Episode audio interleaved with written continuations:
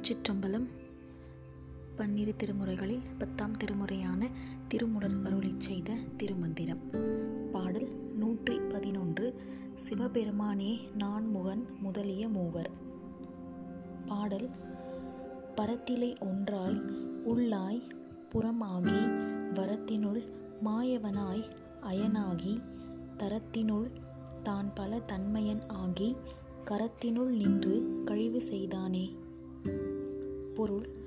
மேலான நிலையில் ஒப்பில்லாத சிவமாய் எல்லாவற்றிலும் உள்ளும் புறமுமாய் விருப்பத்தை உண்டாக்குவதில் திருமாலாய் படைத்தலில் நான்முகனாய் தகுதிக்கு ஏற்ப ஒருவனே பல பல தேவராக தான் விளங்காதவாறு மறைவாக ருத்திரனாக விளங்கி சங்கார தொழிலையும் செய்வான். திருச்சிற்றம்பலம்